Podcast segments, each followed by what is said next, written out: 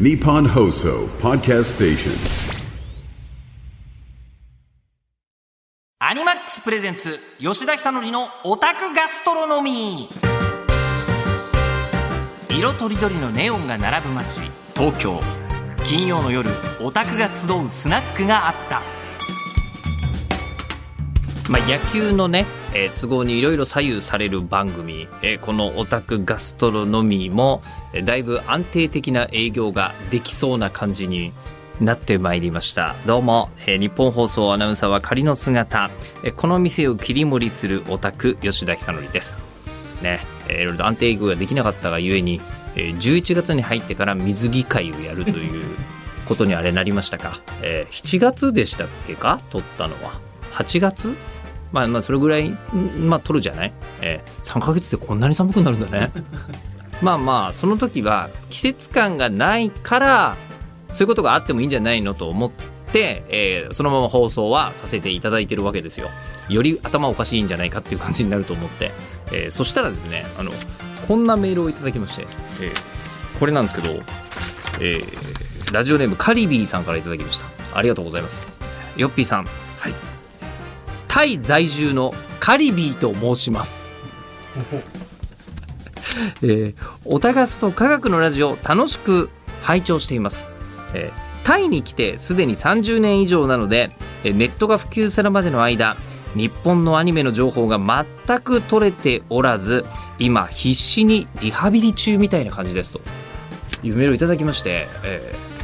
ーこれはあのー熱帯に対してはぴったりだったんじゃないの？水着会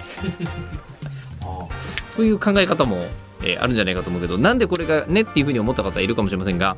ポッドキャストで聞いていただいているからこのお高さが届いてるんだと思います、まあ、でも可能性としてはあの AM ラジオの電波というのはすげえ頑張るとめちゃくちゃ遠くで聞けることはありえるので。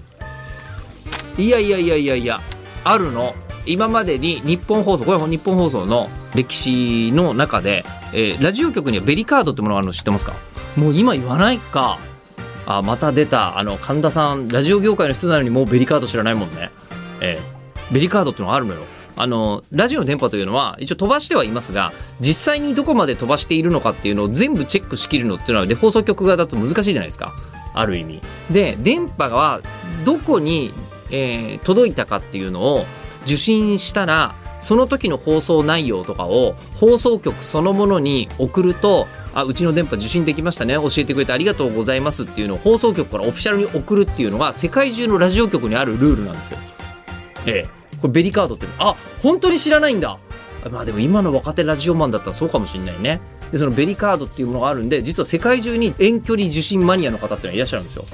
で遠距離受信マニアの方からすると、えーそのベリカードをもらうために、えーすっごいでかいアンテナとかを用意してわざわざ頑張って聞いてくださってる方っているんですよ。で日本放送に届いたものの中で、えー歴史上アフリカだったかな。え。えもうあの山と山の間に AM ラジオのアンテナを作るぐらいの勢いで聞いてらっしゃる方にあベリカード送ったことがあるはずなんですよ。えーっていうのがあるんでそのスタイルである可能性はカリビーさんはゼロではないですがまあないでしょうけどもないでしょうけれども、えーあのあるというだからですね。いいですか？僕の僕のイメージはここは、えーオタクの、ね、人たちが集うスナックのイメージで、えー蒲田で営業してるイメージなんです。勝手ながら、えーもしくは豊島区の要町とかあれぐらいのあれぐらいの距離感でやってる町内にだけ、えー大田区もしくは豊島区にだけ伝わればいいですっていうつもりでやってるのにこのワールドワイドなんですよ。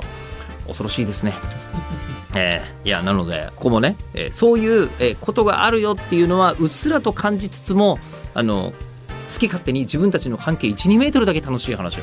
えずっとしたいと思っていて今日のテーマ実はなんでこのメールあの読ませていただいたことというとですねあのツイッター今や X ですか？あの X で、えー、とこの収録の前日に募集させていただいたんですよ。えーそれが印象に残っているラーメンが登場するシーン、はい、こちらをですねちゃんとタイ在住のカリビーさんも送ってくれました。やっぱりおばきゅうの小池さんかなと、えー古くて申し訳ありませんっていうのをちゃんと送っていただいてるんですが。いやータイラーメンの話を送っていただいても全然僕らは良かったんですけどね、えーいや今日はあのそんな感じであの熱帯の方にも向けて、はい、お届けしたいと思います。本当聞いてくれてありがとうございます。さあオタクガストロノミは40代50代の、まあ、オタクが飲めるスナックみたいな番組です。番組では懐かしの名作や最新コンテンツまでさまざまな視点からアニメについて語り、えーオタクのお酒が進む夜をお届けしたいと思います、えー X で感想をポストする際は「ハッシュタグオタガス」カタカナでオタガスとつけてポストしてください。では、えー金曜の夜オタガスでごゆっくりお過ごしください。ア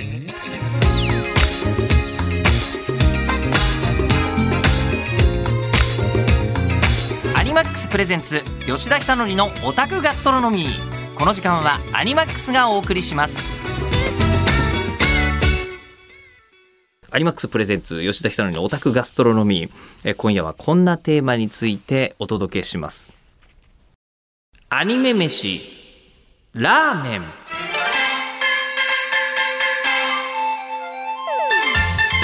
まあちょっと特別な食べ物ですよね。ラーメン。あの先日はアニメに登場する食事シーンについてお届けいたしましたけどもやっぱりこうラーメンに特化してお話をしようじゃないかということで、えーいろんな方々からですねメールを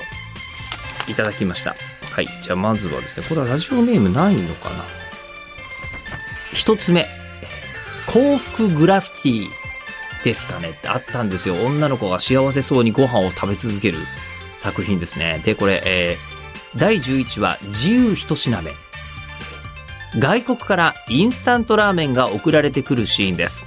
でインスタントをアレンジしたラーメンで野菜炒め盛り醤油ラーメン卵のせ、えー見た時にすぐ自分で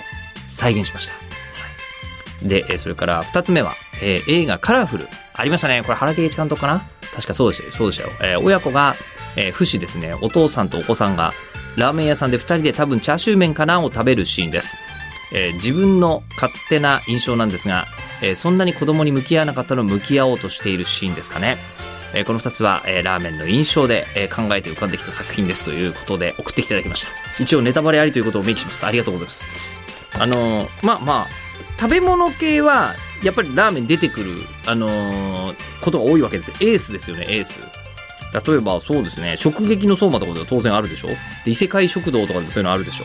ええ。でなんならラーメンとか、えーラーメン大好き小泉さんとかもう当然あったわけで、まあ、ミスター実行もラーメン会はあったよねみたいなのを言い始めるとキリがないのですがこれってグルメもののこうジレンマってのがあるんですよ、えーどういうことか。ラーメン食べたことありますよね？ありますよね。ここが、えーあん肝だったらどうですか？吊るし切りであんこを切って最高に美味しい究極のあん肝になった瞬間ほぼほぼ食べたことないですよね。それなんですよ。なのでえっ、とあん肝の描写がアニメでいまいちそんなにリアルじゃなかったとしても、まあ、美味しんぼの例から今僕は引いてますけど、もう美味しんぼの当然、あの、こう、あん肝はすごくリアルで描かれてるとは思いますが、あん肝ミスってもあんま気づかれないんです。みんな。ええなんだけど、あの、ラーメンはミスるとみんながよく知ってるから、逆に確実にそれは違うやろってなっちゃうっていうのは、ラーメンの大変なところなんですよ。逆に伝わるんですけどね。誰でもこの美味しさは共感できるでしょうっていうのはできるけど、だから全部を絵で描かなきゃいけない、こう、アニメの大変さというのは、実は、ラーメンは、だって麺が変な動きしてただけでもみんな気になるでしょ？あの、ラーメンのアニメ的なポイントとしては、えー書くとなると嘘がつけなくてより大変っていうのはありますね。はい。えーとかですね。あとは、こちらですね。はい。えー東京都のラジオネーム藤田哲郎さんからいただきました。はい。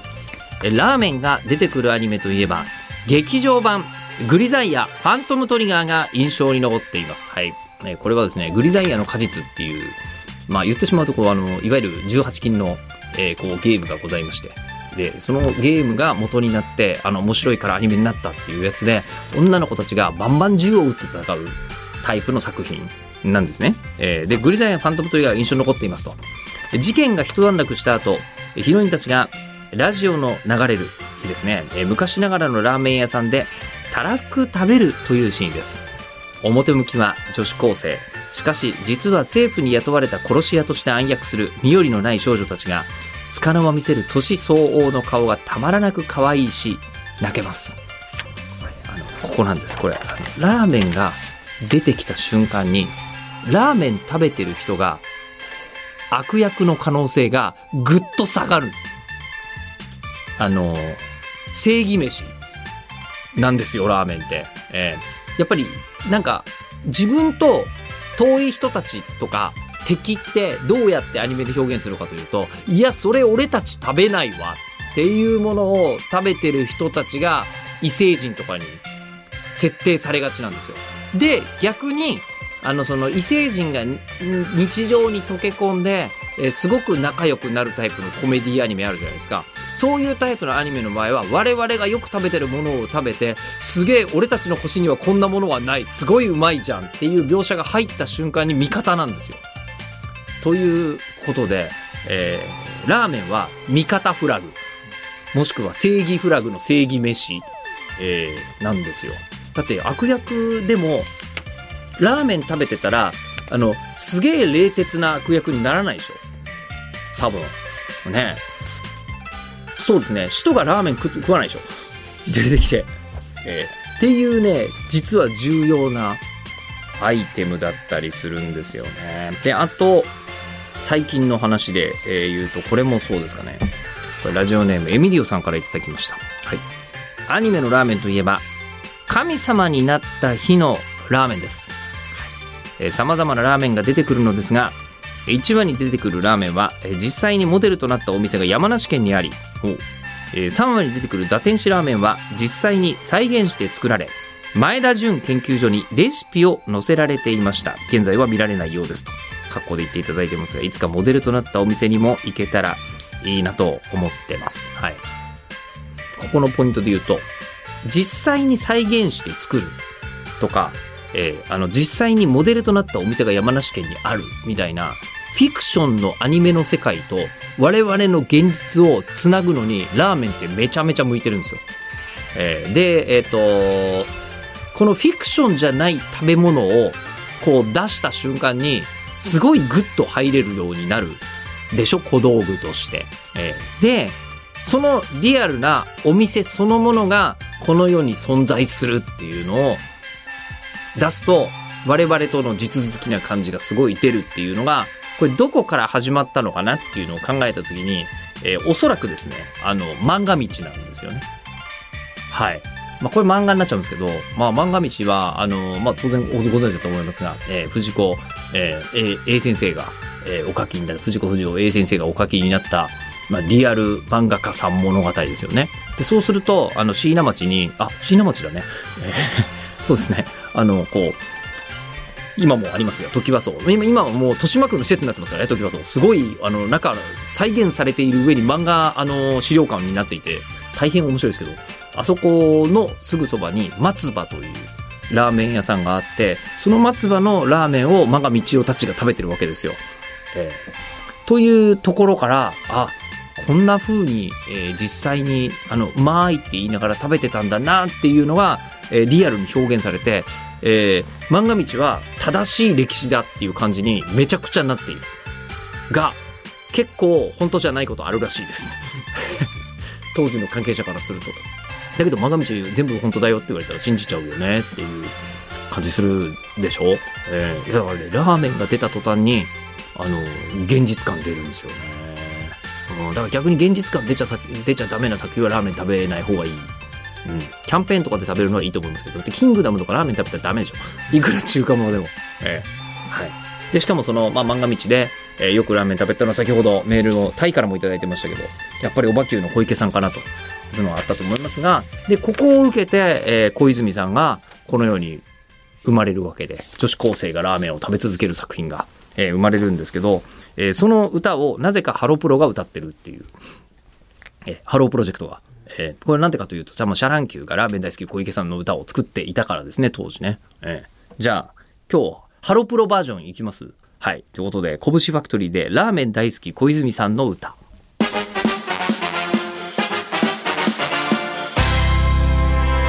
アニマックスプレゼンツ吉田久典のオタクガストロノミーこの時間はアニマックスがお送りしました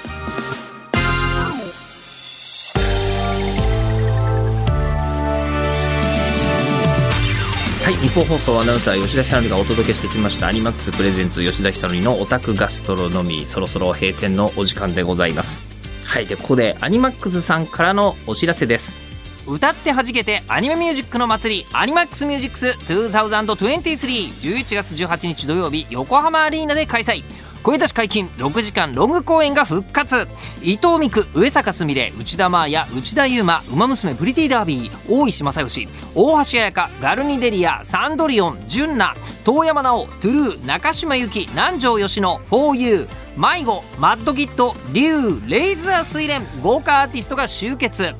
そしてアニマックスミュージックス2023はアニマックスで独占生放送生配信が決定。横浜アリーナの盛り上がりをご自宅でもリアルタイムでお楽しみください。詳しくはアニマックスミュージックス公式サイトまで。そしてアニマックスが運営する EC サイトアニマックスストアでは10月から放送開始されたテレビアニメ MF ゴーストから本物さながらの質感を実現したオリジナルライセンスプレートをはじめ T シャツジップアップパーカーなどアニマックスストアオリジナルアイテムを販売中。他にもテレビアニメ「るろうに剣心明治剣閣ロマンタン」から神谷活心流神谷薫モデルの木刀など注目アイテムも。そして今なら実質送料無料となるお得なクーポンも手に入ります。詳しくはアニマックスストア公式サイトまで。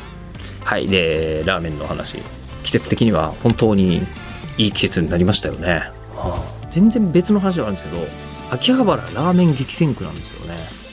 そうなのその昔から。ええ。なんでかわかんないけどそうなんだよね。やっぱりあの我々美食って言って頑張れるのラーメンぐらいだったんだなっていう。えことを改めて今